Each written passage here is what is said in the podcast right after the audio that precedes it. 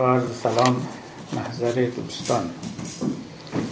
به بیت پانصد و بیست از دفتر اول مثنوی رسیده بودیم. نوبت گذشته از مولانا سخنان بسیار بدیعی شنیدیم و بر خصوص در باب هوشمند بودن جهان طبیعت، هوشمند بودن آسمان، هوشمند بودن زمین، گیاهان و دیگر اجزای طبیعت، و در مثالی که مولانا آورد گفت وقتی که دانه بر زمین می‌افتد گویی که زمین می‌داند که با این دانه باید چه بکند. آغوش خود رو باز می‌کند مثل مادری و دانه رو چون فرزندی در بغل می‌گیرد و او رو می‌پروراند. خاک امین و هرچه در وی کاشتی بی خیانت جنس آن برداشتیم.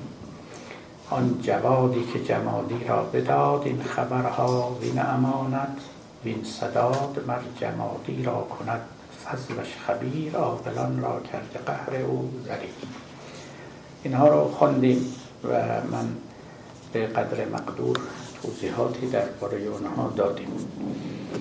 مولانا باز می‌گردد به داستان وزیر مکار، اما همچنان با خود سخن میگوید و برداشت‌ها و عبرت‌هایی که باید از این داستان صورت بگیرد را با ما در میان میگذارد. همچو شه نادان بود و غافل، همچو شه نادان و غافل بود وزیر، پنجه میزد با قدیم ناگزیر. در حقیقت سخنی رو مولانا سربسته و دربسته میگوید و اون این که مکر وزیر نمیتوانست سد راه هدایت الهی شود.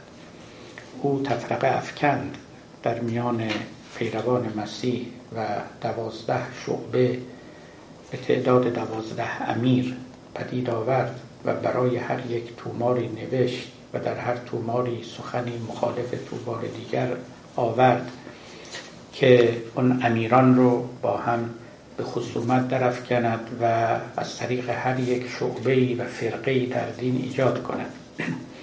اولا مولانا به ما گفت که او ز یک رنگی عیسی بو نداشت. او اصلا نمیفهمید که مشرب و مرام عیسی وحدت است، یک رنگی است. نیامده برای فرقه سازی، آمده است بلکه برای اینکه متفرقات رو یکی کند و مجتمع کند. و آمد و برخلاف مرام او چنین کرد. در حقیقت درسی به ما میداد که هر جا فرقه تازه‌ای پدید می آید بدانید که این انشعاب جدید یک انحراف جدید است، چون اصل در ادیان چنان که مزاج و مذاق انبیا بوده است وحدت بوده. هیچ کدام نمیپسندیدند که مردم شعبه شعبه و فرقه فرقه شوند و این فرقه ها متخاصما در مقابل یکدیگر قرار بگیرند.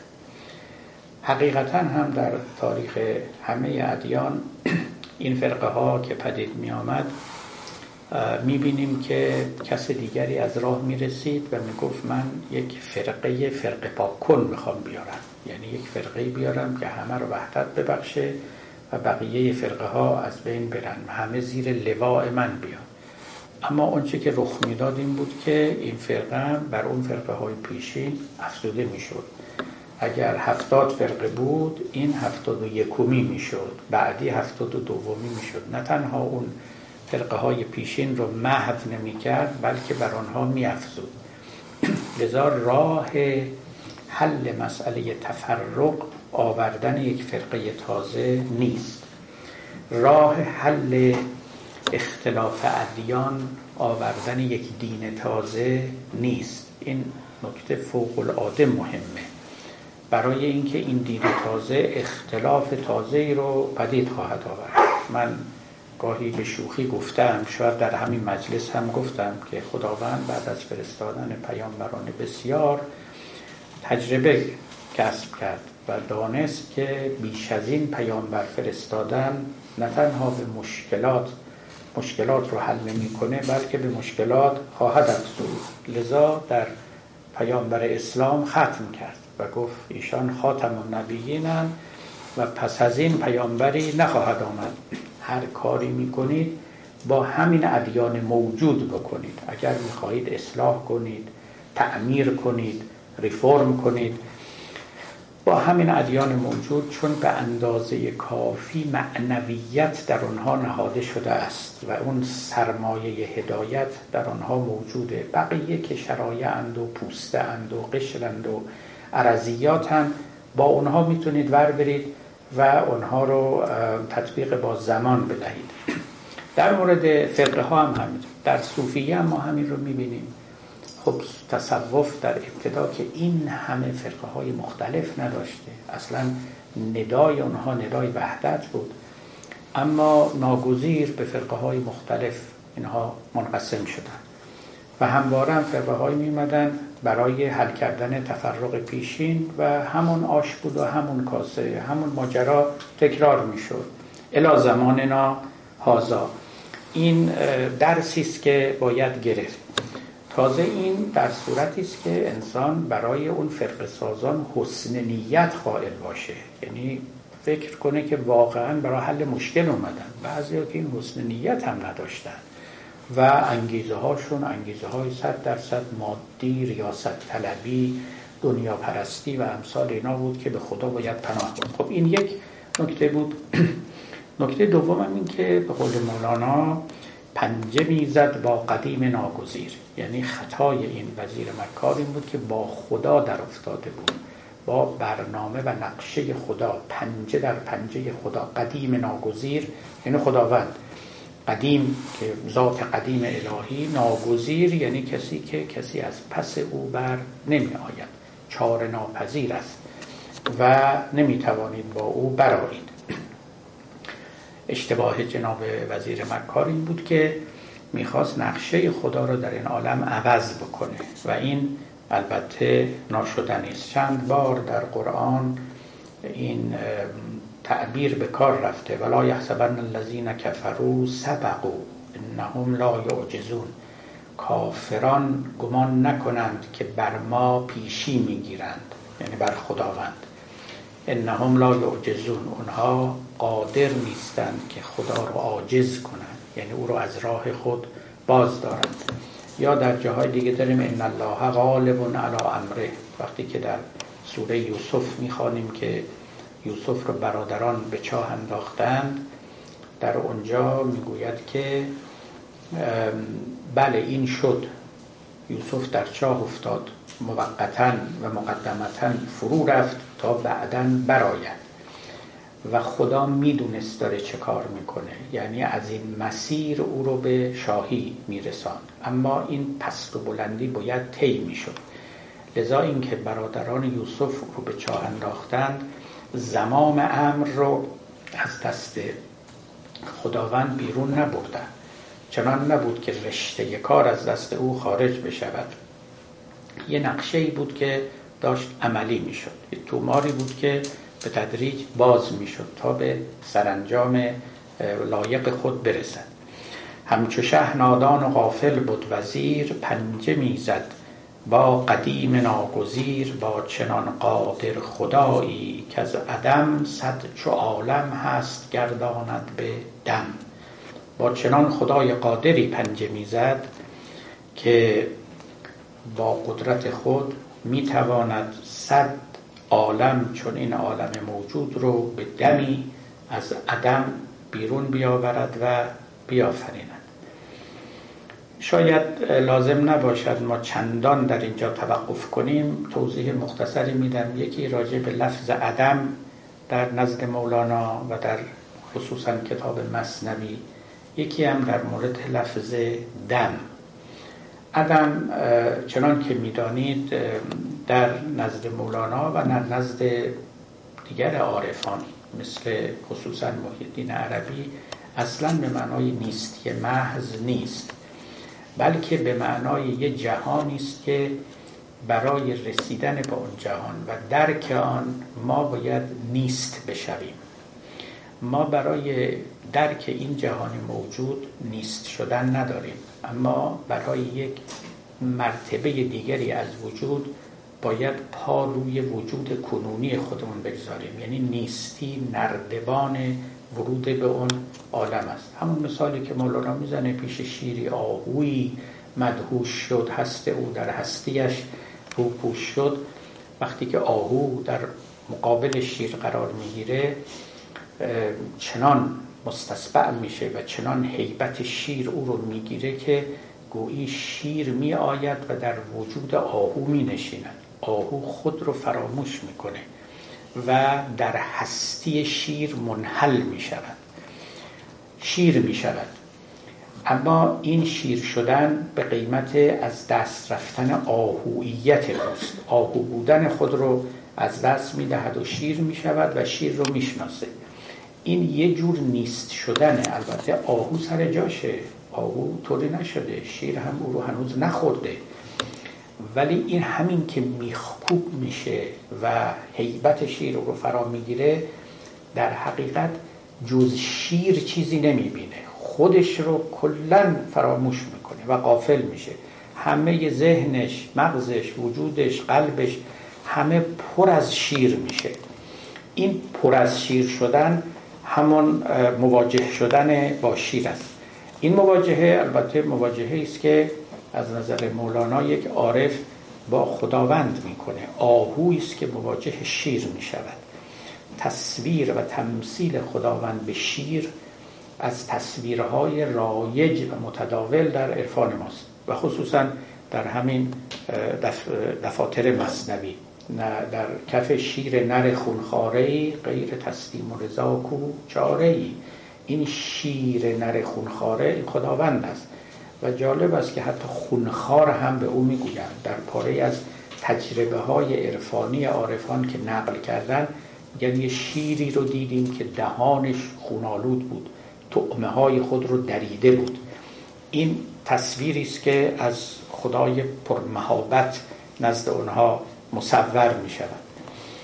خب یه چنین خدای قادری وقتی که با اون مواجه میشیم، شرط یعنی محصول و مقتضای این مواجه شدن عدم شدن است و این عدم شدن نردبانی است برای عروج به سطح و به مرتبه وجودی شیر و همگون شدن با او و ورود در وجود او و شناختن او و شیر صفت شدن. این یک نکته.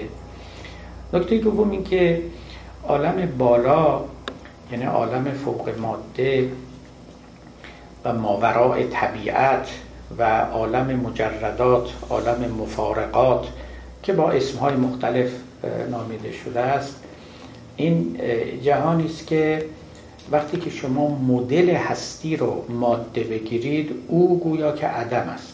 بیشتر مردم فکر میکنن که اصلا هستی یعنی مادی بودن، یه چیزی مادی نباشه گویی که نیست، اصلا وجود نداره. این همون البته بد فهمیدن موضوع اما متاسفانه هست، خصوصا ساینتیست های جدید که همشون همینطورن، فکر میکنن که حتما یه چیزی باید ماتریالایز بشه به معنایی که ما شنیدیم و دیده ایم و برخورد کردیم. حتی من دیدم بعضی راجع به روح نواخر یه مقاله میخوندم، به کسی راجع به روح نوشته بود و بعد گفته بود بعد علم جدید هم این رو تأیید کرده و برای تأیید علم روح گفته بود بعد اخیراً کشف شده که یه حاله‌ای دور بدن هست و این حاله رو وقتا عکس برداری هم کردن. ببینید این همون مدل مادی است. یعنی فکر میکنه که از روح ما اگر بخوایم یک درک درستی داشته باشیم بعد اون رو یه بسیار چیز مادی بدونیم، اون تا یه ماده رقیقی که به چشم دیده نمی شود و حاله است و عکس برداری میشه و و این نویسنده توجه نداره که اگر یه چیزی رو شما تونستید ازش عکس برداری، موجود مادیه، موجود غیر مادی که عکس نداره، که تأثیر روی فیلم فوتوگرافیک نداره. اینها ببینید این به خاطر این هستش که مدل هستی براشون ماده، یعنی فکر میکنم بالاخره یه جوری زلف روح رو هم باید به زلف ماده گره زد. اینی که ما کاملا برتر از این طبیعت بتوانیم بیاندیشیم و قبول کنیم که یه موجودی هست که والله بالله به حضرت عباس هیچ شباهتی به این موجودات مادی نداره، اما در این حال وجود داره. این این سخته.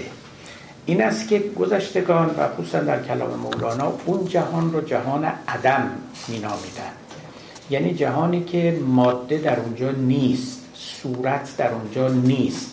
همواره وقتی میخواید او رو وصف کنید با نیستی وصف میکنید، میگید نه مثل این هستی ها، نه مثل این صورت ها، نه مثل این انرژی، نه مثل این ماده، هیچ کدوم اینا. دیدم باز بعضی وقتی از روح صحبت میکنن میگن یه انرژی میمونه، انرژی موجود مادیه. اصلا این تصویرها و تعبیرها غلط اندازه، گمراه کننده است و نهایت سوء فهم رو نشون میدهد.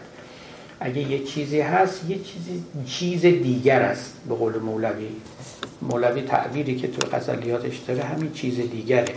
وقتی که از اون عالم غیر طبیعی صحبت میخواد بکنه همین به همین بسنده میکنن، یه چیز دیگری است.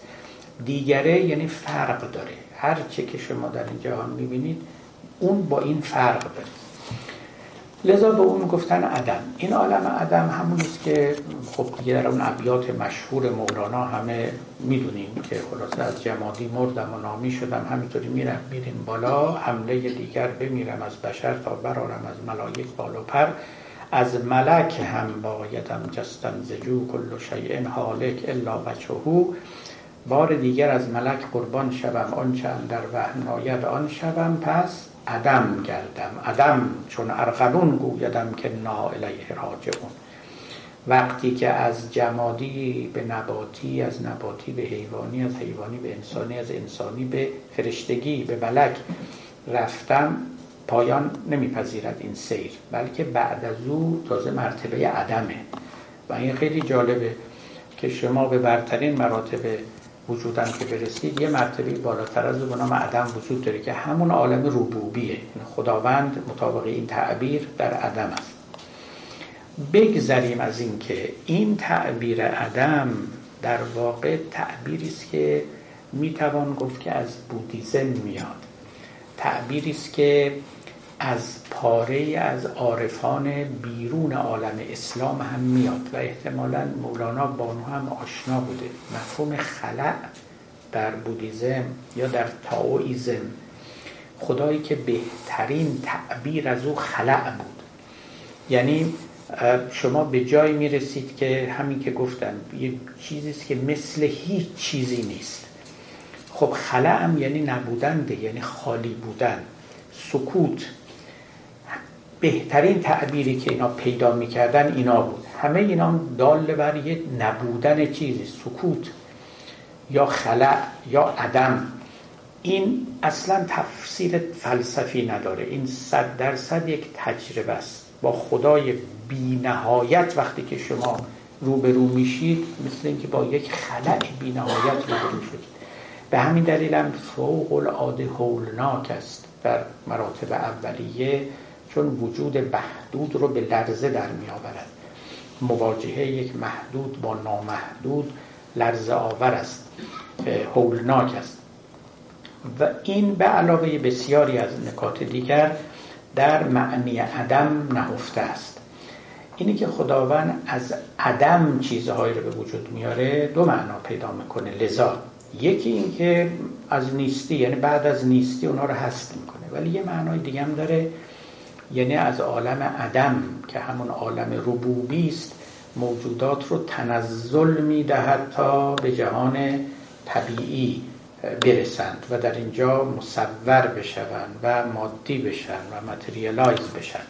یعنی نه اینکه عدم رو بدل به وجود میکند، این کار رو نمیکنه، بلکه موجوداتی رو که قبلا به صورت صور علمیه یا اعیان ثابته به قول عرفا نزد خدا بودن، از طریق اونها و از مجاری علی و معلولی وجود نزول میکنه، فیض وجود و به این جهان میرسه. این یک نکته. نکته بعدی در نیم بیت دومه، صد چو عالم هست گرداند بدن. خداوندی که صد عالم مانند این عالم موجود رو بدن هست میگرداند. بدن دو تا معنا میتواند داشته باشه، یعنی به دمی یک معنا، یعنی به لحظه ای میتواند صد عالم بیافرد. معنای دومش که از این دقیق تره و احتمالاً منظور مولانا این بوده، یعنی با دمیدن، با دمیدنی عالم رو هست میکنه. و این باز از نکات خیلی جالب است که نظر عارفان ماست. ببینید یکی از تصویرهایی که باز نظر عارفان هست از خداوند اینه که خدا گویی نفس میکشه و این جهان محصول دم اوست، میدمد در این عالم. حتی تعبیر نفس الرحمن یعنی دم الهی رو به کار میبرند در این موارد. خب این رو به گزاف هم نمیگن. چرا؟ به خاطر اینکه دست کم در مورد خلقت آدمیان و خلقت روح خداوند کلمه نفخ رو به کار میبرند. نفخت و فیه من روحی، من دمیدم در آدمی، یعنی هر آدمی که به دنیا میاد دم الهی نفس رحمان رو با خودش داره که همون گوهر حیات است. لذا این رو عارفان تعمیم دادن و میگویند که اصلا کلا جهان دم خداوند است، نفس خداوند است. شما تمرینای یوگا رو میدونید، این نفس خیلی تاکید میکنن که خیلی هم مهمه. این یک رازی داره و سرچشمه راز به نفس خدا برمیگرده. این دم و بازدمی که در اصل از خداوند هست و کنترل این دم و بازدم آدمی رو به کنترل روح خودش و به تمرکز بر روان خودش میکشاند. علا ای حال این هم یه نکته ایست. اگر یادتون باشه ما بحث میکردیم قبلا که خداوند جهان رو چگونه می... گفتیم که در حکم یک هنرمند خداوند این هنر رو خلق میکنه و این هنر از او میریزد بدون اینکه او قصدی داشته باشه. به یاد دارید این رو گفتیم. این مفهوم و کلمه خالق یه رازی رو میپوشاند، از چشم ما دور میداره. چون خالق یعنی آفریننده، یعنی سازنده. وقتی که میگیم سازنده و آفریننده ذهن ما رو میبرد به سوی سازنده ها و آفریننده های معمولی. میگیم یک کسی هم این بنا رو ساخته، مثلا اون ماشین رو ساخته، این میز رو ساخته.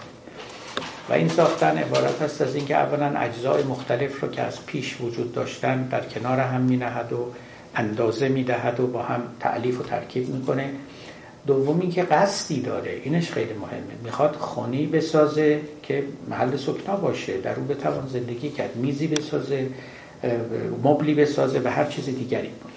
پس اولا در خالق و سازنده یکی اجزایی که وجود داره و شخص سازنده اونها رو با هم تألیف و ترکیب میکنه هست. دومی که عزمی و قصدی و نقشه‌ای و برنامه‌ای هست و اون سازنده میدونه داره چه کار میکنه و برای چه.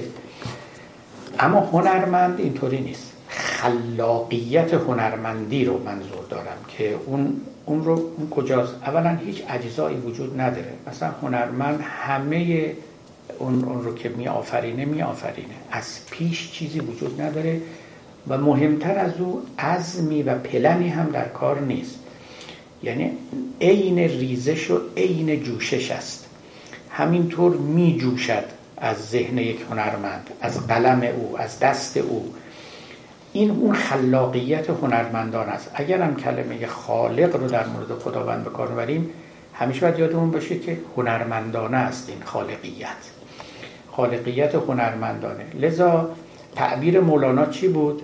می گفت گنج مخفی بود ز پری چاک کرد، خاک را تابانتر از افلاک کرد. گنج مخفی بود ز پری جوش کرد، خاک را سلطان اطلس پوش کرد. او میگوید که مثل یک گنج، مثل یک چشمه خدا جوشید. خب گنجی یا چشمه‌ای که خدا جوشید این بیرون ریخت اون چرا که در درون خودش است. یا فی المثل مثل یک آتش فشان که این آتش فشانی که قصدی نداره، عزمی نداره، پلنی نداره و ناگهان در اون مایه خودش رو بیرون میریزه. این مثال نیکویی است برای خلقت، مخصوصا برای اینکه بگیم هیچ برنامه‌ای وجود نداشته. این برنامه و هدف نبودن، نداشتن یه وقتی نقصان شمرده نشود، در کار هنرمند اتفاقا این عین کمال هنرمندی است. این در موارد دیگر است که پلن داشتن و هدف داشتن شرط امر است. در هنرمندی چنین نیست. شنیدید شما همتون دیگه میگن هنر برای هنر یا هنر متعهد. این از تعبیراتی که خیلی به کار میرفت و مخصوصا در وقتی که مارکسیسم رونقی داشت، قصه هنر برای هنر بسیار مورد طعن و ملامت قرار میگرفت و میگفتن هنر باید متعهد باشه، هنر برای خلق، هنر برای فلان. ببینید خب الان الان مطابق این منطقی که من دارم عرض میکنم اگر بخوام داوری کنم مثلا هنر متعهد معنی نداره. هنر برای هنر است. هنر اصلا هنر است چون آزاد است. بله شما یه هنرمند وقتی که ساختار وجودی خاصی داشته باشید هنرتون رنگ شما رو میگیره.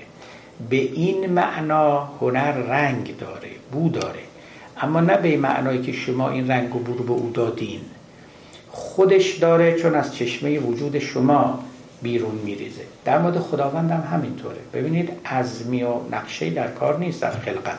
بارها این رو من خدمت شما گفتم، حکیمان ما، عارفان ما، فیلسوفان ما همشون معتقدن که خلقت هیچ هدفی ندارد و افعال الله معلل به اغراض نیست و خداوند برای رسیدن به هدفی این عالم رو خلق نکرده چون خداوند نیازمند نیست.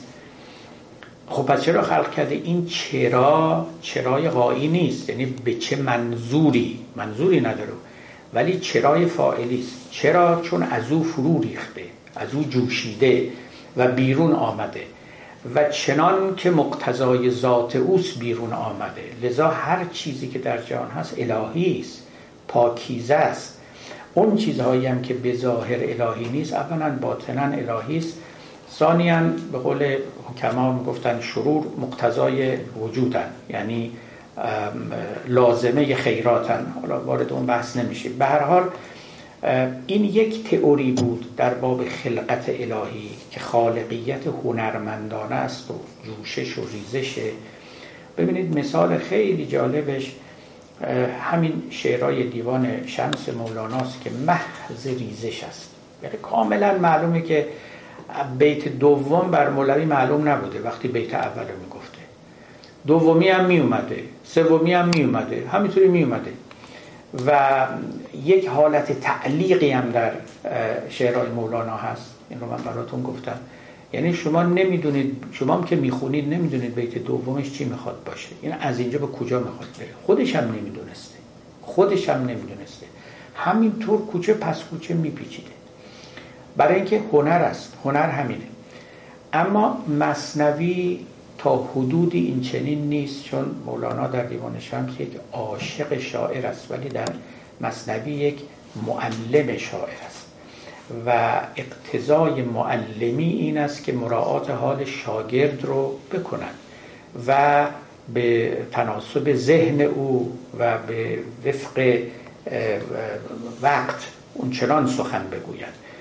همینطور هم هست، نگاه میکرد ببین دارن چرت میزنن، یه چیزی میگفت، میدید که خستن، یه چیزی دیگه میگفت، یه قصه میگفت.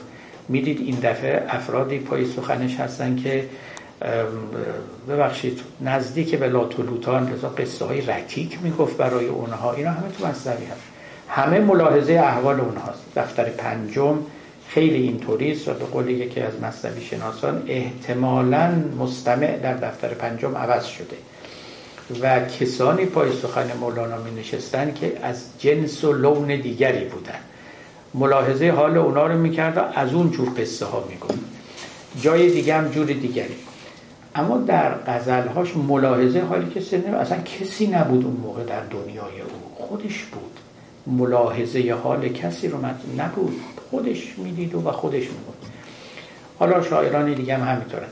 خب این یک مثال بود از خلقت الهی، آفرینش الهی که آفرینش جوششی است، چشم ساری است، به قول مولوی گنجی است که از فرط پری چاک میکنه، میشکافه و درون مایه خودش رو بیرون میریزه. میتونست از آتش فشان مثال بیاره که نیاورد. تصویر دوم اینه که خدا نفس میکشه و خلقت نفس الهیه. اینم یک تصویره. بازم نفس کشیدن ناگزیر است. یعنی برای یک موجود حی، یک موجود زنده، این نفس از چه طریقی برمی آید؟ از فشاری که این هستی و حیات به شما میاره. یعنی اگه شما نفس نکشید، نفس رو نگه دارید، اون حیات به شما میگه من میخوام بمانم، اجازه نمیدم که من رو خفه کنی، و لذا بر اثر نیروی اون حیات شما نفس رو بیرون میدهید. این دم همان است که تصویر خوبی است از خلقت و از آفرینش. لذا خدا نفس میکشد، ما نفس خداوندی.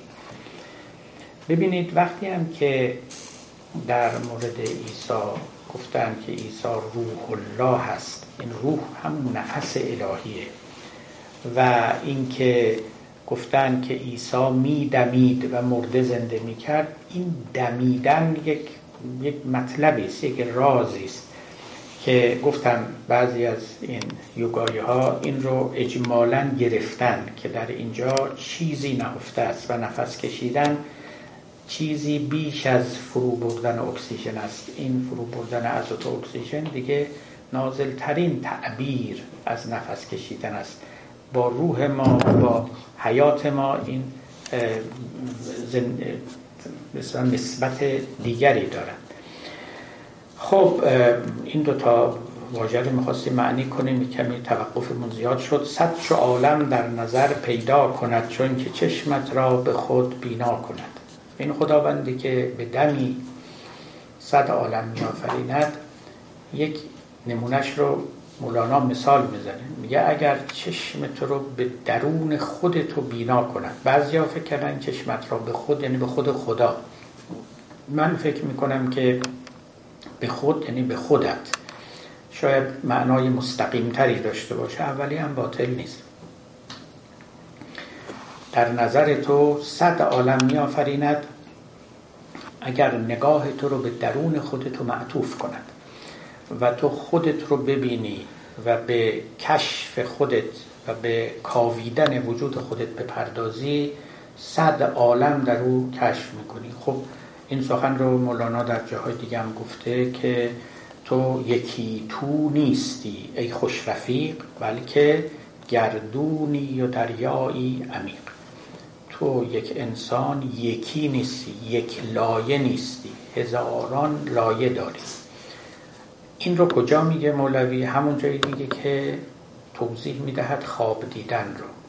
میگه تو در آن وقتی که خواب اندر روی، تو ز پیش خود به پیش خود شوی. وقتی که میخوابی از پیش خودت میروی پیش خودت، یعنی از یک لایه وجودت میری به یک لایه وجود دیگه. ماها در تعبیر خیلی ساده مثل یک ساختمان مثلا هزار طبقه ایم، صد هزار طبقه ایم. یه یه بیسمنت نیستیم، یه فقط زیرزمینی یا طبقه اول، نه، خیلی خیلی لایه ها داریم. یک ساختمون بسیار بلندی که اسکای اسکیپر به اصطلاح واقعا آسمان خراشیم، یعنی میریم تا به آسمان. صد هزار طبقه. در خواب گاهی از این طبقه به اون طبقه میریم و این تعبیرات واقعا توی نوشته های یونگ هم هست. یه بار یه خوابی از خودش رو نقل میکنه، وقتی که با فروید با هم آمده بودن، دعوتی داشتن در دانشگاه ییل برای اینکه سخنرانی بدن. همون موقع در همون ایام ظاهرا یونگ خوابی میبینه، یه ساختمون سه طبقه رو میبینه که از اون طبقه بالا اومد پایین، بعد رفت در بیسمنت و اونجا چند تا استخوان‌های مرده و چه و اینها دید. میگوید که من خوابم رو برای فروید نقل نکردم، برای اینکه میدونستم اون یک تفسیرای انحرافی میکنه، اون مطابق مکتب خودش یک چیزای ناروا و باطلی میگه، اما خودش وقتی که تفسیر میکنه خواب خودش رو، میگه این ساختمون سه طبقه خود من بودم، من سه طبقه خودم رو در خواب دیدم. و این که حالا چرا در اون طبقه زیرین چنین دیدم، در طبقه دوم چنان دیدم، توضیحاتی مینویسه. واقعش اینه که کمترین مراتبی که ما به خودمون بدیم سه طبقه است. ما سی طبقه و سی هزار طبقه ایم به قول مولانا، بلکه دریایی گردونی و دریای عمیق. یک دریای عمیق که هزاران هزار لایه داره، عمق بسیار زیاد داره. خب وقتی که چشمت را به خود بینا کند، وقتی که درون خودت رو ببینی، مخصوصا برای کسانی که اهل تأملن، خب ما اگر زندگی سطحی بکنیم، همین طبقه اول زندگی میکنیم و همونجا میبینیم و میریم. اما آدمی که تعمق و تأمل میکنه، این طبقات رو کشف میکنه، از این طبقات مختلف عبور میکنه. شما خودتون در همین مثنوی میبینید مولوی وقتا تو طبقه هفتمه، وقتا تو طبقه هفتادمه، و حال در این میان بالا و پایین میره و هر آدمی این چنینه. اینم یک نحوه از آفرینش الهی است، و اینکه عالم فقط این عالم بیرونی نیست، بلکه عالم واقعی درون آدمی است و صد هزاران عالم است. بلکه در جای دیگه مولانا میگه که تا بدانی که آسمان‌های سمی هست عکس مدرکات آدمی. این از حرفای خیلی عمیق مولاناست. میگه اصلا جهان خارج پرتو ادراکات ماست. ما به این جهان رنگی رو میزنیم که میپنداریم رنگ خود اوست. در خیلی از موارد این قصه صادق است و در جای خودش باید شرح داده بشه. خیلی خیلی نقطه سنجی ها داره. گر جهان پیشت بزرگ و بی‌بنیست، پیش قدرت ذره‌ای میدان که نیست. بی‌بن یعنی بی نهایت. اگر فکر میکنی این جهان، خصوصا در نزد علم جدید که این افلاک و کائنات مادی واقعا حالت بی نهایت پیدا کردن، میگه اگر این رو تو بی نهایت میبینی، ولی بدان که نزد قدرت الهی ذره‌ای بیشتر نیست. این جهان خود حبس جانهای شماست، این روید اون سو که صحرای شماست. این جهان با همه بزرگیش یک زندانی بیش نیست. روح ما در این جهان زندان است، در زندان است. صحرایی داریم، جایی که صحرای بیرون از این جهان. این جهان دیوار داره دیگه. صحرای اونجایی که دیوار نیست. همون غزل خیلی لطیفی که مولانا داره: تیز دارم دوم تیز دوم تا به سواران برسم، نیست شوم نیست شوم تا برای یاران برسم، خوش شده ام خوش شده ام شعله آتش شده ام، خانه بسوزم بروم تا به بیابان برسم. سوختن خانه و رسیدن به بیابان همین بیانی است که اینجا داره. میگه از این جهان برید تا به صحرا برسید. این جهان حبس جانهای شماست. وقتی که دیوارهای این عالم رو برداشتید، به یه صحرای بی در و دیواری میرسید که در واقع صحرای روحه. جاییست که این قیود مادی نیست. این جهان محدود و آن خود بی حد است، نقش و صورت پیش آن معنا صد است. این جهان محدود است، اونجا نامحدوده. این نقوش و این صور که ما در این عالم میبینیم، این صد و حجاب دیدن اون عالم دیگر است. نقش و صورت پیش آن معنا صد است. مثال میزنه حالا: صد هزاران نیزه فرعون را در شکست از موسی با یک عصا. وقتی که اون جهان نیروی از آن جهان تصرفی در این عالم کرد، صد هزار نیزه فرعونی رو با یک عصای موسی توانست بشکنه یا سحرها رو باطل کنه. صد هزاران طب جالینوس بود پیش عیسی و دمش افسوس بود. هزاران طبیب بودند و اصناف فنون طبی می‌دانستند و بیماران رو درمان می‌کردند، اما همه اونها نزد یک دم عیسوی افسوس بودند، یعنی هیچ بودند. عیسی خب می‌دونید در اصل هیلر بود، یک شفابخش بود، یک طبیبی بود که بیمارها پیش او می‌رفتن.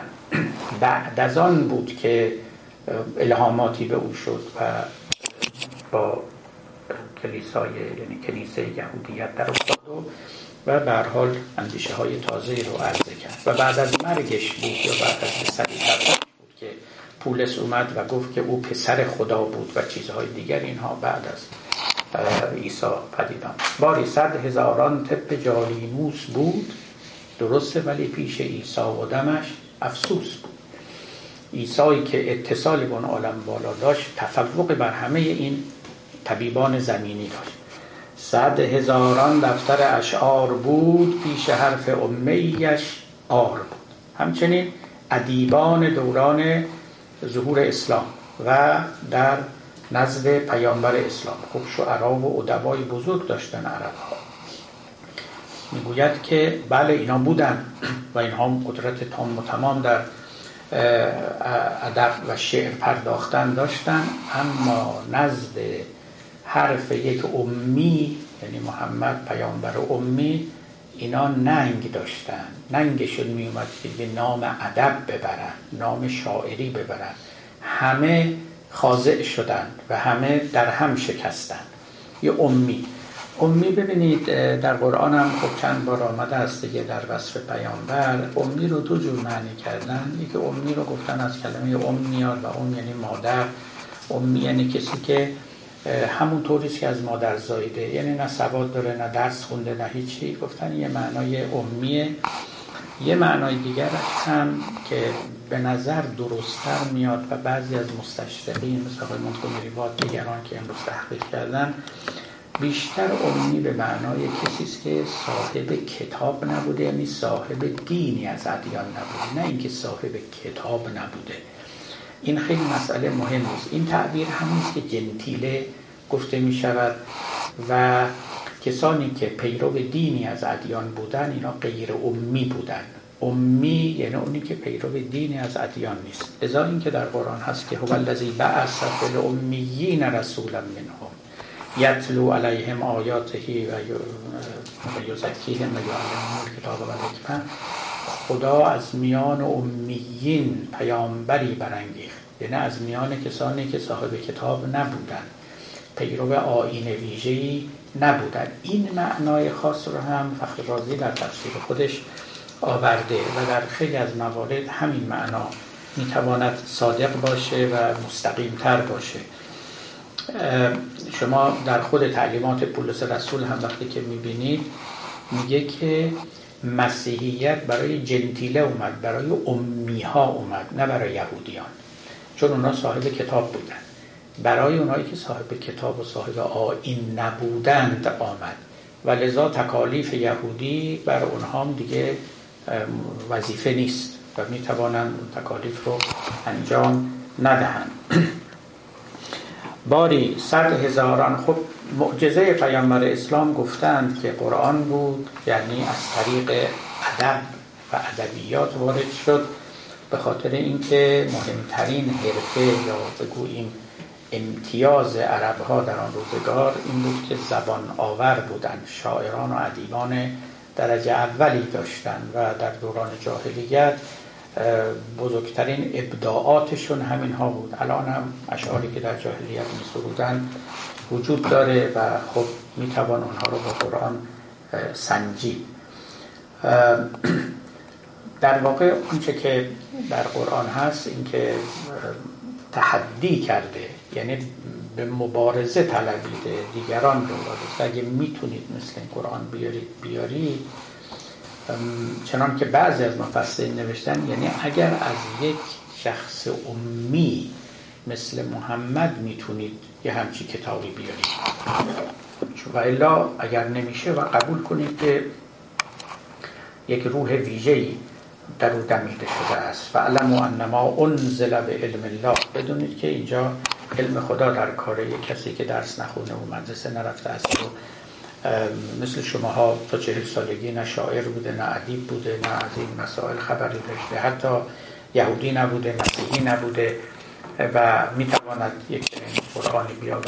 این خودش به خودی خودی امر خارق العاده است. این خارق العاده این هم موجوده. بگذاریم. با چنین قالب خداوندی کسی چون نمیرد گر نباشد او خسی. در مقابل این چنین خداوندی باید مرد، یعنی باید کوچک شد، باید خضوع کرد. فقط کسی که خسی است، یعنی پست است، یعنی نمیفهمه این ماجرا رو، میتونه در مقابل خداوند خضوع نکنه، همچنان گردن کشی کنه. والا قدرت این خدا رو که میبینه، حالا عاشقانه یا عاقلانه، باید خاضع بشود. بس دل چون کوه را انگیخت او، مرغ زیرک با دو پا آویخت او. خداوند رو میگه کوه ها رو میتواند برانگیزد، مرغ زیرک رو با همه زیرکی به دو پا آویزان کند. فهم و خاطر تیز کردن نیست راه، جز شکسته می نگیرد فضل شاه. در مقابل او نمیشه ادعا کرد، نمیشه لاف زد که من میفهمم، من عاقلم. نه، اونجا شکستگی لازم است. به قول حافظ، در کوی ما شکستگی میخرند و بس، بازار خودفروشی از آن سوی دیگر است.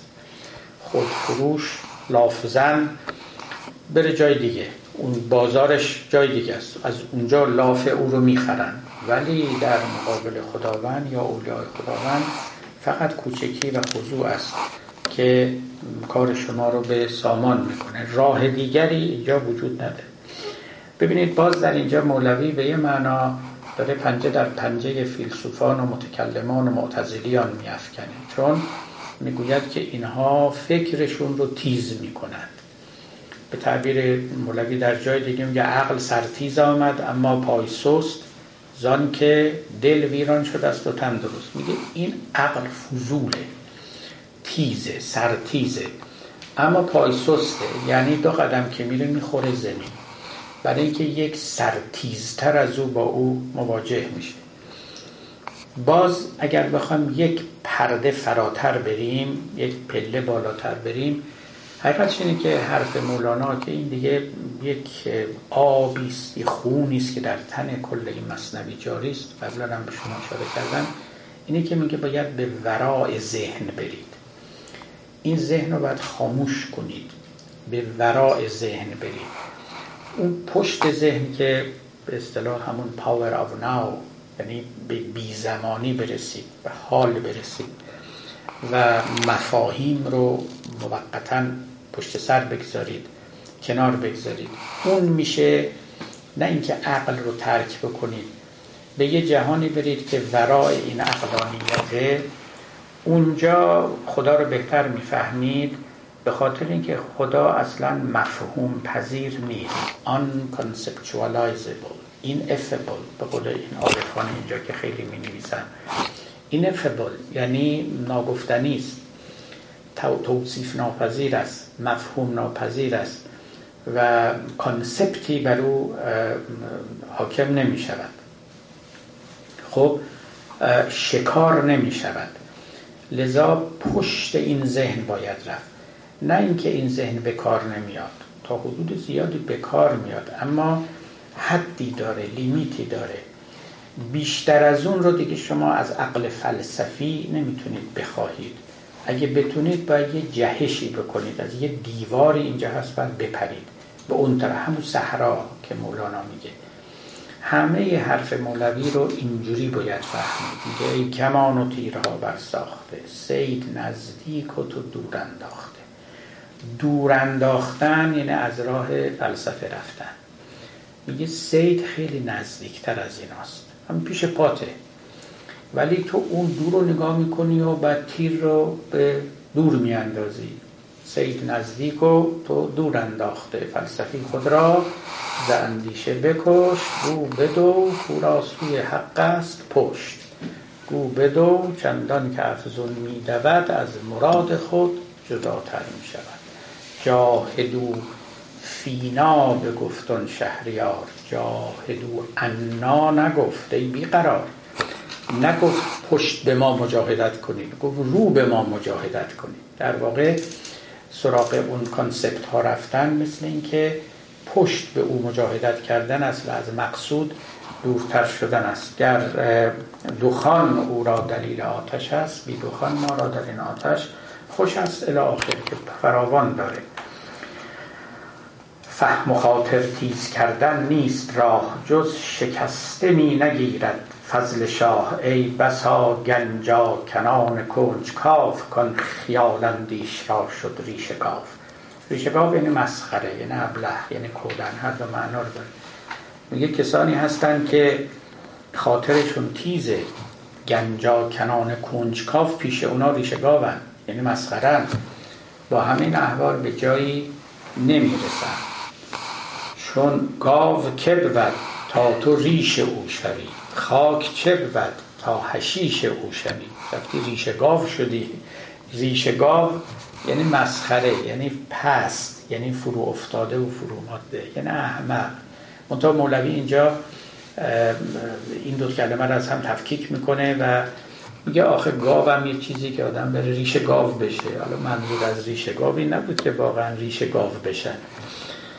و خاک چه و تا حشیش او شدی. حشیش یعنی علف. خاک چیه که تو علف روی زمین بشی، حشیش خاک بشی، یعنی خودت رو اینقدر پست کنی و پایین بیاری. چون زنی از کار بد شد روی زرد، مسخ کرد او را خدا و زهره کرد. عورتی را زهره کردن مسخ بود، خاک و گل گشتن چه باشد ای عنود.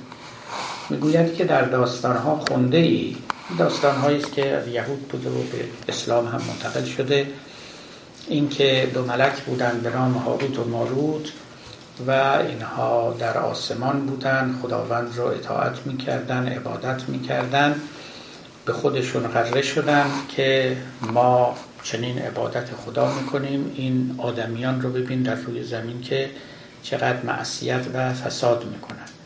از خداوند اجازه خواستند که اونها رو به زمین بفرسته و به خدا نشون بدن که روی زمین هم اینها عابدان و زاهدان خواهند بود و روی سبقت از آدمیان میبرند و نشان میدهند که در طبیعت هم میتوان پرهیزکار بود. میان به زمین و از غذا برخورد میکنند به یه خانم زیبایی به نام زهره خانم یا همون ناهید خود ما. ناهید خب اسم فارسیشه. باری این خانم هم خیلی زیرک بود و زرنگ بود. دو کار کرد. یکی این که این دو ملک رو آلوده به فساد کرد، به شرابخواری، به کارهای دیگه، به کارهای دیگه و اینها جزو بندگان معصیتکار خداوند شدن. اما خودش با کمال زرنگی اسم اعظم رو از اونها یاد گرفت.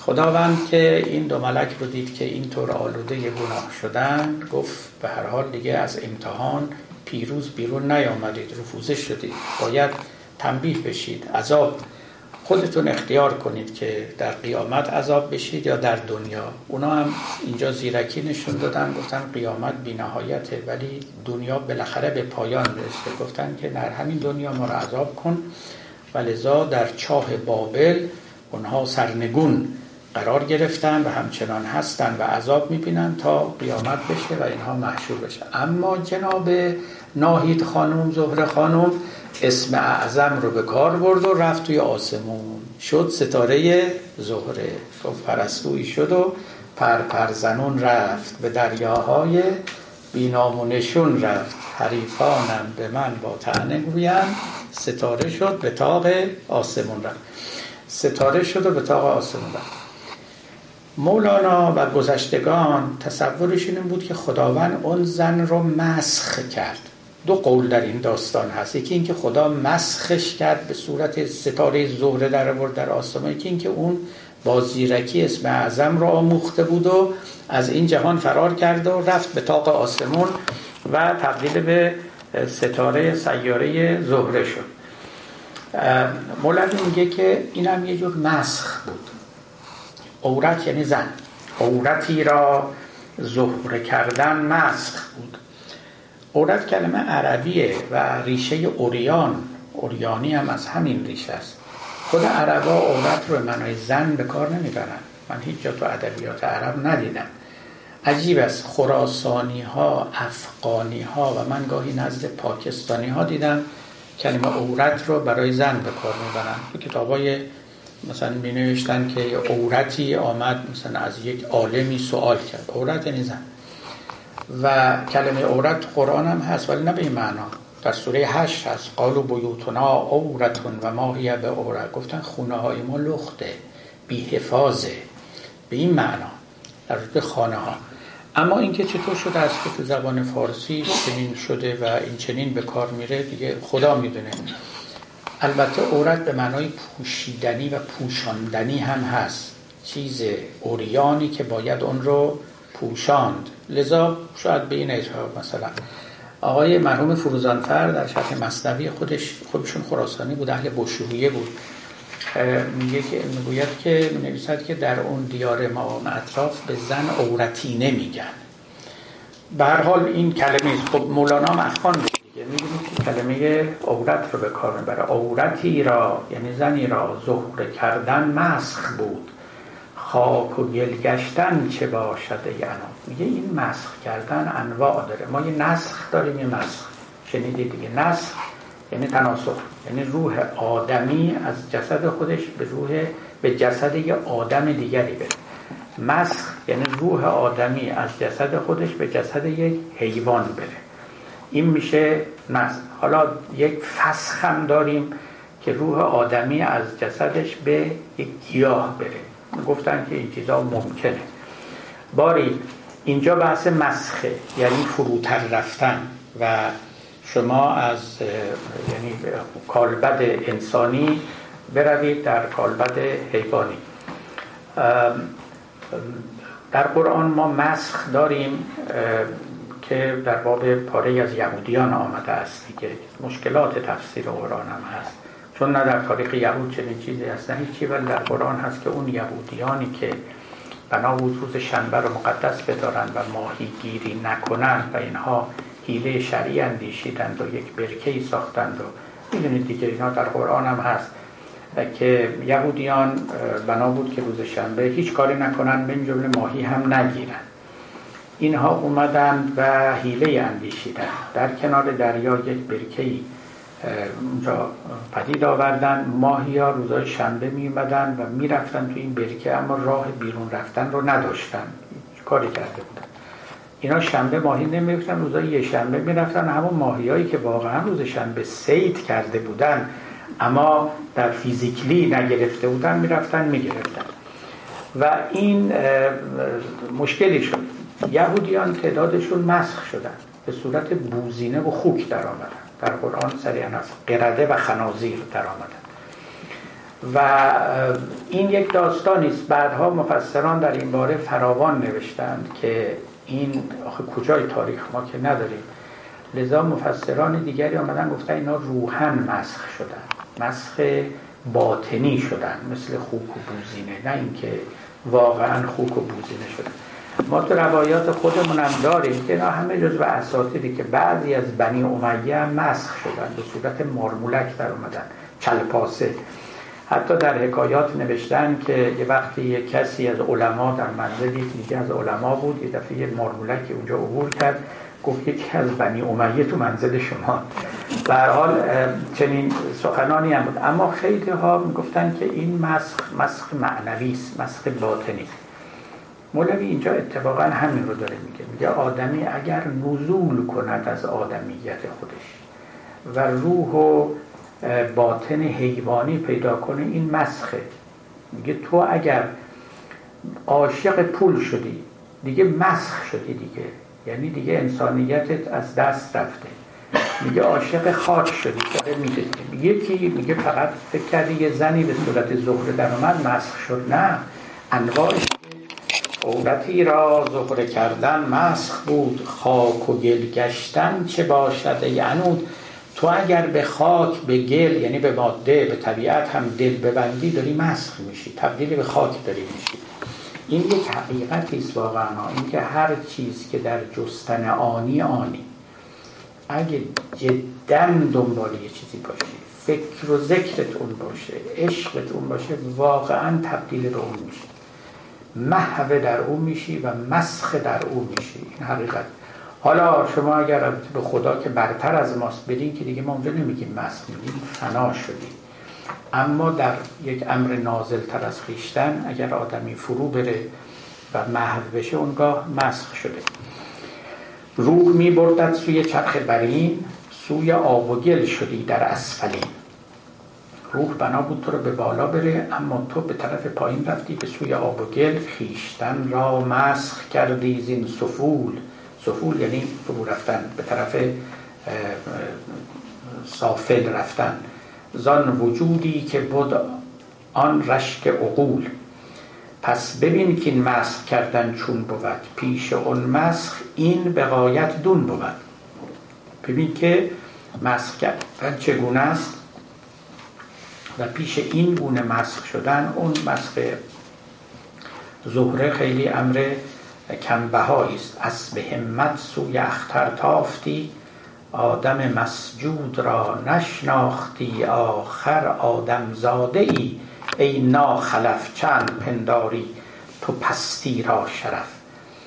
اسب همت سوی اختر راندی، میتواند خطاب به دو قوم باشه، یکی به منجمان که مولوی هیچ از اون با اونا میونه خوشی نداره، خیلی جاهای دیگه هم این رو میگه، میگه تو که انقدر دنبال ستاره شناسی هستی و این همه آلات و ابزار فراهم کردی که این ستاره های دوردست رو ببینی و انقدر به اونها دلبستی، بیا و آدم بپرداز که برتر از ستارگان است و آدم مسجود را نشناختی. آدم مسجود در واقع ذات و گوهر انسانیت رو میگه، چون اون که توی داستان آدم هست که ملائک به او سجده کردن، نه اینکه به یه آدم، به آدمیت سجده کردن، به انسانیت سجده کردن. اگر هم آدمی اونجا بود، اون مجسمه نمادی، رمزی، سیمبولی از انسانیت بود. میگه تو انسانیتی که از لحاظ شأن و شرف سجدگاه فرشتگان میتواند قرار بگیره نشناختی، میری و دل به ستارگان میبندی که یکیشون هم زهره باشه، زهره خانم، یا حتی اشارش به ستاره پرستانه، میگه تو اونا رو میبینی بودن همچنان و لذا نمیتوانی، یعنی نمیای که این طرف رو بفهمی. خب اسب همت سوی اختر تاختی، آدم مسجود را نشناختی، آخر آدم زاده ای ای ناخلف، چند پنداری تو پستی را شرف. یه مقایسه اینجا وقت اون به پایین فقط براتون بکنم و این جالبه، شنیدنیست، مقایسه بین باز مولانا و حافظ. خب داستان آدم رو که همه ما میدونیم، مولانا هم میدونست، حافظ هم میدونست، همه دیگران هم میدونست. مولانا میگه ما که آدمی زادیم، میگه اینا خلف، آدم زاده‌ای باید به جایی برسی که مسجود ملائک بشی، چون آدم مسجود ملائک بود و شأن و رتبه آدمیت اینه، یعنی در استعداد او، در توانایی و پتانسیل او هست که یه چنین جایی بخواد. ناسلامتی آدمزاده‌ای، آخر آدمزاده‌ای ای ناخلف، چند پنداری تو پستی را شرف. چرا شرف رو گذاشتی به پستی می‌پردازی؟ خب این یک سخن است بر چه مبنا؟ بر مبنای این که ما فرزندان آدمیم. حافظ چی میگه؟ میگه پدرم روزه رضوان به دو گندم بفروخت، ناخلف باشم اگر من به جوی نفروشم. اینم باز استناد به قصه آدم میکنید، منتها از اون بعد دیگری، کاری به این که آدم مسجود ملائک بود و این حرفا اصلا نداره، به آدم خطاکار کار داره. میگه پدر ما خطا کرد، به دو تا گندم، برای خوردن دو تا گندم بهشت رو فروخت و نهایتاً از بهشت بیرونش انداختن. منم که فرزند اونم اگه این کارو نکنم ناخلفم، ناخلف باشم اگر من به جوی نفروشم، یعنی منم پا در راه گناه میذارم، ناچار میگذارم و پدر ما چنین کرد، ما هم خواسته و ناخواسته چنین خواهیم کرد. یا اگر کردم گریبان منو نگیرید، جایی که برق عصیان بر آدم صفی زد، ما را چگونه زیبد دعوی بیگناهی. وقتی پدر ما که آدم صفی بود، برگزیده خدا بود، چنان کرد، ما که دیگه نمیتونیم لاف گزاف بزنیم و بگوییم که ما مبتلا به گناه نمیشدیم. به پای همه ما نوشته شده است. حتی میتونید شما در همین سخنان حافظ یک رگه باریکی از تفکر مسیحیت رو ببینید که آدم پدر ما گناه کرد، گناهش به پای همه ما نوشته شد، لذا ما هممون گناهکاریم، بخواهیم یا نخواهیم. من این رو قبلا هم گفته بودم براتون که در اندیشه های حافظی رگه‌ای از تفکرات مسیحی وجود داره و همین قصه گناه یکی از اونهاست. به هر حال این مقایسه بدی نیست. شما وقتی که اساطیر رو، تاریخ رو مستند و الگو برمیگیرید، میتوانید به وجوه مختلف اونها نگاه کنید. درست شبیه این که از امام حسین شما میرید چه استفاده هایی میکنید، یا همین امامان شیعه، یکی دنبال امام حسن میره، یکی دنبال امام حسین میره، یکی دنبال امام رضا میره، همه میگن نور الواحد، همه یکیه. اما این نور واحد رو هر کدوم دنبال یه بخشای خاصشون میرن که مناسبت با اهداف و نیات اونها داشته باشه. مرحوم دکتر شریعتی، من نوشتم این رو و بارها گفتم، امام حسین رو که یک استثناء بود در سلسله امامت تبدیل به قاعده کرد و گفت که اصلا همه امام ها اینجوری بودن، اصلا ما همیشه باید امام حسینی رفتار کنیم، یا حسینی یا زینبی و الا یزیدی هستی. اینو میگفت دیگه مرحوم شریعتی.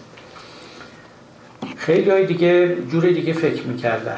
باری پاره از اینا هم اختیاری نیست، این دیگه وقتی یه فکری بر شما غالب و حاکم میشه شما رو به سویی که مقتضا و محصول اوست میکشانه. مولانا آدم گناهکار رو کاری نداره، هیچ جا هم نداره، هیچ جا نگفته که از گناهکاری آدم الگو بگیرید. ببینید که او چطور، حتی بعدها میخونیم حتی که آدم وقتی که گناه کرد عکس العمل آدم و عکس العملش در مقابل خدا دوگانه بود. آدم گفت که من خطا کردم، ربنا ظلمنا انفسنا، همچنان که در قرآن است، ما بر خود ستم کردیم. اما شیطان که گفت گفت رب به ما اغویتنی، تو منو گمراه کردی، تو منو به ضلالت افکندی. بعد مولانا میگه که ببین اینا دو تا عکس العمل نشون دادن، دو گونه هم پاداش گرفتن. اون یکی توبه کرد و دوباره به خدا برگشت، اما این یکی رانده شد. حتی وقتی که داستان آدم رو میگه باز به این جنبه مطلب ما رو توجه میده. در اینجا هم که میبینید آخر آدم زاده ای ای ناخلف، چند پنداری تو پستی را شرف، چند گویی من بگیرم عالمی، این جهان را پر کنم از خود همی. لافهای جهانگیری میزنی، گر جهان پر برف گردد سر به سر، تا به خور بگدازدش با یک نظر. این جهان پر از برف بشه، یک تابش خورشید همه را آب میکنه، یعنی قدرت الهی. وزر او و صد وزیر و صد هزار، نیست گرداند خدا از یک شرار. مک وزر یعنی البته بار به معنای حملی که بردوش است. گفتن وزیر یعنی کسی که بار ملک رو بردوش میکشد. وزر او و صد وزیر و صد هزار، نیست گرداند خدا از یک شرار. خداوند با یک شعله‌ای که از خشم خود بفرسته همه این مکرهای امثال این وزیران رو از میان میبره. عین آن تخییل را حکمت کند، عین آن زهراب را شربت کند. میتواند خیال را بدل به حکمت کنه، میتواند زهر رو بدل به شربت کنه. یه جای دیگه مولانا داره میگه کاملی که خاک گیرد زر شود، جاهل ارزر برد، ناقص ارزر برد، خاکستر شود. نه فقط خدا، اولیاء خداوند هم میتونن این کار رو بکنن، چیزی رو به ضد خودش بدل کنن. اون گمان انگیز را سازد یقین، مهرها رویاند از اسباب کین. پرورد در آتش ابراهیم را، ایمنی روح سازد بیم را. از سبب سوزیش من سوداییم، در خیالاتش چو سوفسطاییم. این بیت پایانی بماند انشاءالله برای نوبت بعد، همراه با دنباله داستان. و السلام علیکم و رحمت الله. خواستم شرح کنم در مقابل شدن با عدم آیا خیلت وجود داره و اگر وجود داره چه موقعیه؟ بله طبیعا همینه. این به قول خود مولانا میگه که حیرت آلت بی صورتی، عدم که همون مقام بی صورتی حیرت میاره، برای اینکه ما در مقابل چیزهایی که صورت دارن و عقل ما قدرت شکار این صورتها و درکشون رو داره احساس میکنیم که سواریم، غلبه داریم و تفوق داریم، اما امر بی صورت ما رو نهایتاً در حیرانی قرار میده و بنابراین برای رفع این حیرانی هم نمیتونیم از عقل کمک بگیریم، چون خون به خون شستن محال آمد محال. یه چیزی نیست که عقل، باید بریم به فرای عقل، همون که گفتم از اون دیوار باید بپریم.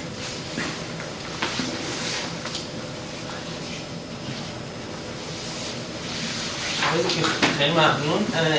یه سوالی من داشتم در مورد آفرینش که به صورت هنرمندانه توضیح دادین، به نظرم با توضیحی که دادین حالا می‌خواستیم به این صورت بیان کنیم که آفرینش خدا رو دور کنین از صورت انسانگونه‌اش رو بگین حالا قصد و تصمیم گیری نبوده، ولی به نظرم به این صورت که توضیح دادین انگار اون مرحله آف آخر آفرینش رو حالا مثلا توی هنر ببینیم، انگار داریم اون بداهه نوازی مثلا یه نوازنده رو می‌بینیم، ولی به نظرم قبلش تمرین برنامه‌ریزی مطالعه است، گوش دادن موسیقی، بعد انگار یه سلسله از تصمیم گیری ها و قصدا بوده، بعد حالا اون به صورت آفرینش حالا مثلا موسیقی یا حالا خلقت در میاد.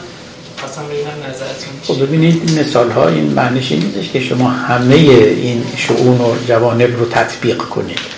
خداوند واقعا دقیقاً همینه، یعنی اون آخرین مرحله شه، چون خدا که تمرین نمی‌کنه، کسب تجربه نمی‌کنه، پیش معلم هم نمیره، چون فعلیت محضه، یعنی به آخرین مرتبه‌ای که باید برسه رسیده، یعنی وجود داره بالفعل. بنابراین دقیقاً در کمالی قرار گرفته که بداهه نواز قرار میگیره، یعنی پس از تمام اون کارا که برای کسب کماله، حالا دیگه کمالش از او بیرون میریزه. خداوند در همون کمال وجود داره و لذا دیگه از او فقط جوششی است بدون اینکه حاجت به تمرین داشته باشه. مولوی اون جاهای دیگه داره میگوید که غیر از خداوند همه احتیاج معلم دارن، بله، باقیان محتاج تعلیم و مثال، بله، ولی در اونجا نیست. اون مثال رو فقط برای اون مرتبه. عین این ماجرا در مورد اراده خداونده.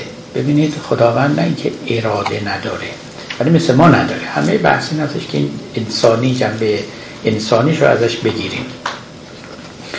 شما وقتی که فکر میکنید و فکر میکنید و اینا و تا نهایتاً به یه تصمیم میرسید، به اون آخرین مرتبه تصمیم که دیگه عمل ناگزیر از شما صادر میشه، درسته؟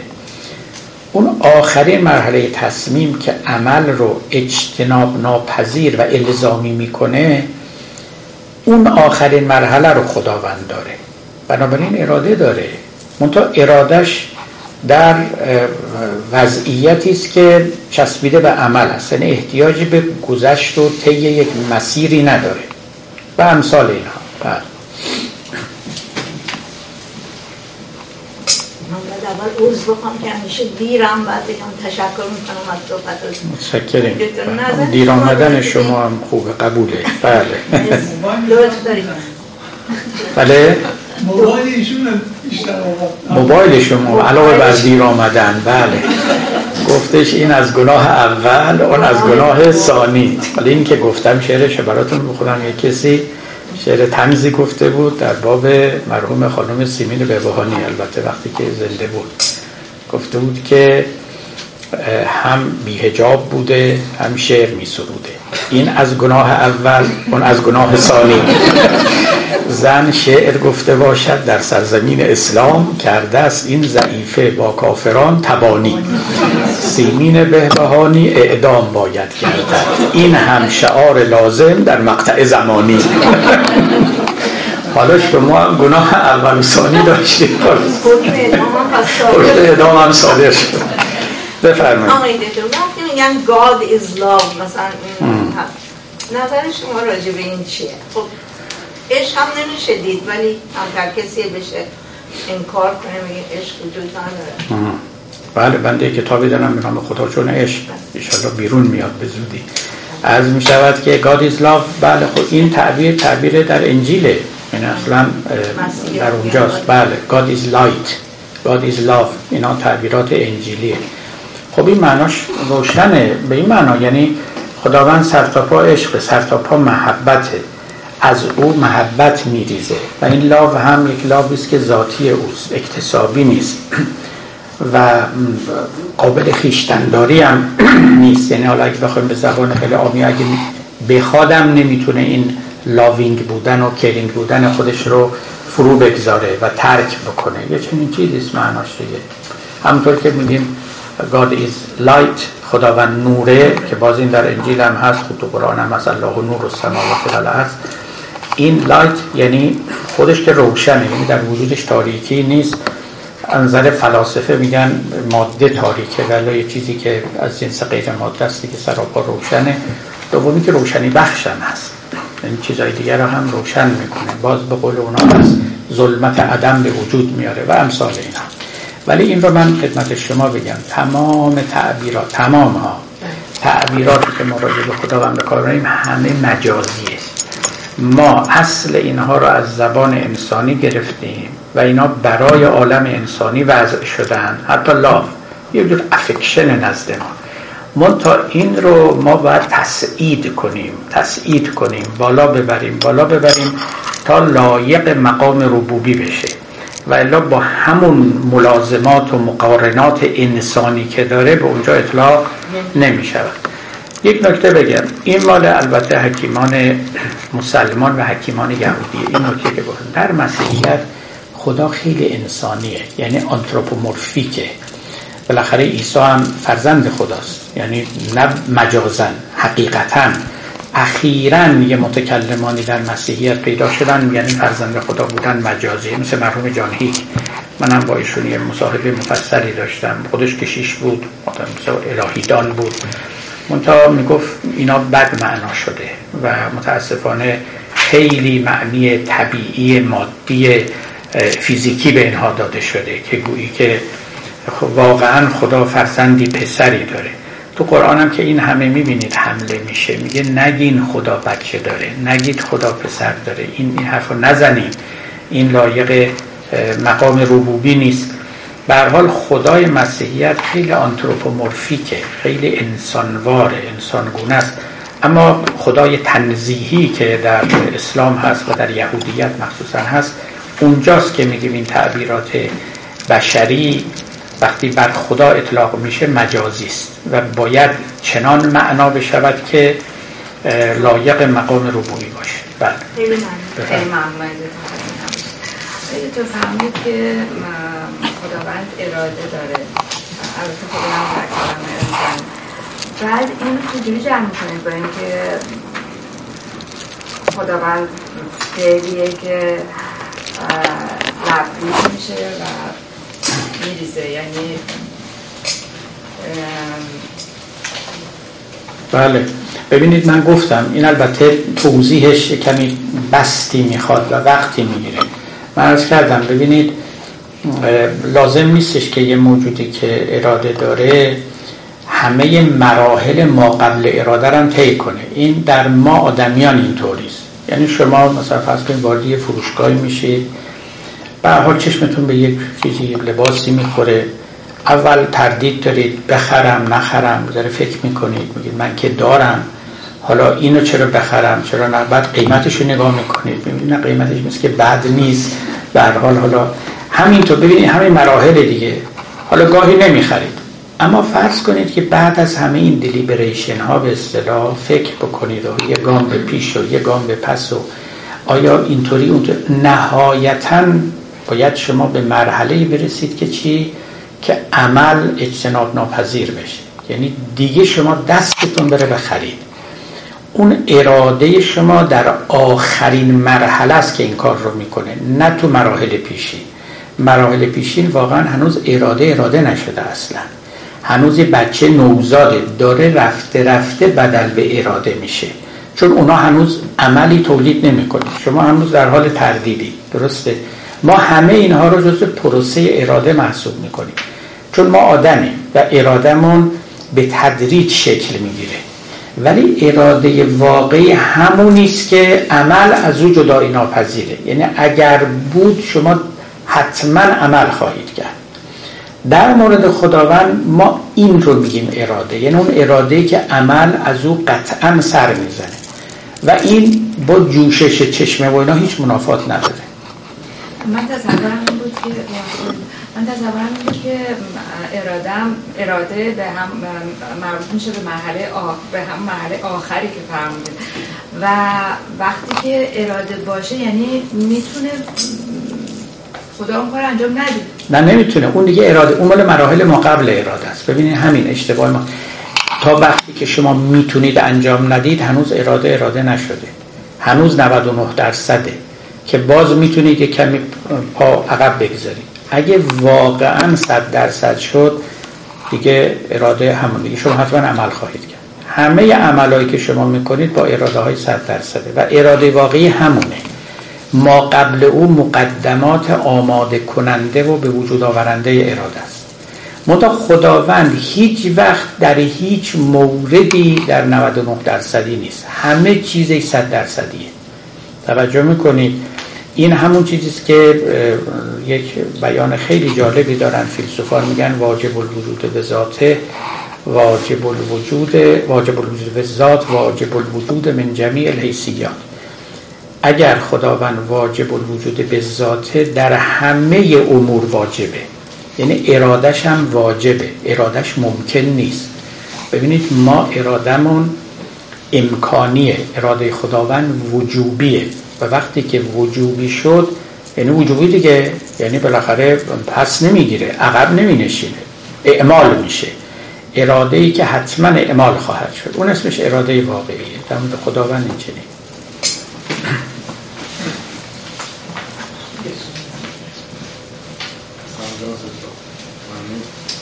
سوال داشتم در مورد این بیت جز شکسته نمی‌گیرد فضل شاه، بیت فهم و خاطر تیز کردن نیست را جز شکسته نمی‌گیرد فضل شاه.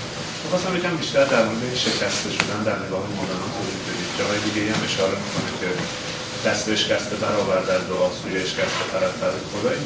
شکسته شدن چیه؟ یک پروسه اختیاریه یا حتما عنایت خداوند باید باشه پشتش؟ یکم بیشتر در این شکستن غرور انسان یکم بیشتر. آره همون همون که گفتید، دقیقاً شکستن غروره، شکستن خودخواهیه، اظهار ذلت، واقف شدن به موقعیت وجودی خیشتنه و خود رو بیش از اون که هست نپنداشتن. این شکستنه. یه معنای دیگری هم شکستگی داره نزد مولانا که توی دفتر سومه، با این فرق داره. این همین بود که گفتم، همون که شما میشه شکستن غرور و ذلت حقی حقیقیه به اصطلاح، و اینکه آدمی واقعا باور کنه که تو این دنیا خیلی رول کمی داره، خلاصش تمام این افلاک دور سر ماست و درست مثل این بدن ما که این همه هورمون ها و الکترولیت ها داریم، یه ذره این ور اون ور بشن ما همه چیزون به هم میخوریم، بیهوش میفتیم اون طرف. منتها چون اینا کار خودشونو دارن میکنن ما فکر میکنیم که ما سواریم، واقعش یه ذره این ور اون ور بشه آدم بعد میفهمه که کجای کاره. این رو باید آدم بدونه و غرور نگیردش. قدیم گذشتگان بیشتر میگفتن در مقابل خدا، در مقابل مرگ آدمی باید بفهمه که چقدر کم توان است. اما یه معنای دیگه هم داره مولوی، اونجایی که میگه پاشک چون که گله باز گردد از ورود، پس فتد اون بز که پیش آهنگ بود، پیش افتد اون بز لنگ پسین، از هکر رجعا وجوه العابسین، پاشکسته میروند این قوم حج، که از حرج راهیست تا سوی فرج. در اونجا اولا یه مثال خوب میزنه، میگه گله ای رو در نظر بگیرید که یه بز لنگ پسین داره، یه بز لنگی داره که از عقب قافله میاد، اینا میرن وقت برگشت یعنی که سرتم میکنن، اون بز لنگ جلو میفته، درسته؟ و میگه در واقع اینو اولا در نظر بگیر. نکته دوم این که میگوید که این شکستگی، میگه میگه عده‌ای با پای شکسته به حج میرن. این شکستگی معنیش این هستش که آدم از امکاناتی که داره فقط در وقت اضطرار و ضرورت استفاده بکنه، گویی که لنگه. شما فرض کنید که خدای نکرده پاتون شکسته و لنگه، چه راهی رو میرید؟ اون راهی رو که دیگه ضرورت مطلق داره، بی خودی بلند نمیشید هر جایی برید. اون کاری رو که دیگه نمیشه نکنید. زبون دارید، با این زبان چیزی رو میگید که دیگه مینیمم ضرورت است، بیشتر از اون نمیگید. این یه جور پاشکستگیه. توجه میکنید؟ یعنی خودت رو شکسته کن به این معنا که این ابزارهایی که داری فقط در وقت ضرورت استفاده کن، گویی که اینا شکسته است و فقط باید وقتی استفاده کرد که دیگه چاره ای نیست. میگوید که ما از اینها بیهوده استفاده میکنیم، میگیم که خب یه زبون است در اختیار ما دیگه، همطور بگردانیم، قلمی است به ما دادن بچرخانیم، هر چی میخوایم بنویسیم بگیم. نه، مثل کسی که قلمش شکسته، مثل کسی که آخرین قطره مرکب رو در اختیار داره، ضروری ترین نکته رو بنویس، ضروری ترین حرف رو بزن. خیلی سخته، البته یه لیمیته، یعنی به او باید نزدیک شد، یه جور اپروچ باید کرد. اینی که میگه پا شکسته میروند این قوم حج، سفر واجب رو میرن که حج باشه، مثل کسی که پا شکسته. ولی هم تو سفرهای بی خودی نمیرن، خیلی جاها میشه رفت، اما پا شکسته بلند نمیشه بره. بله، خب ممنون از یکایک دوستان و عزیزان.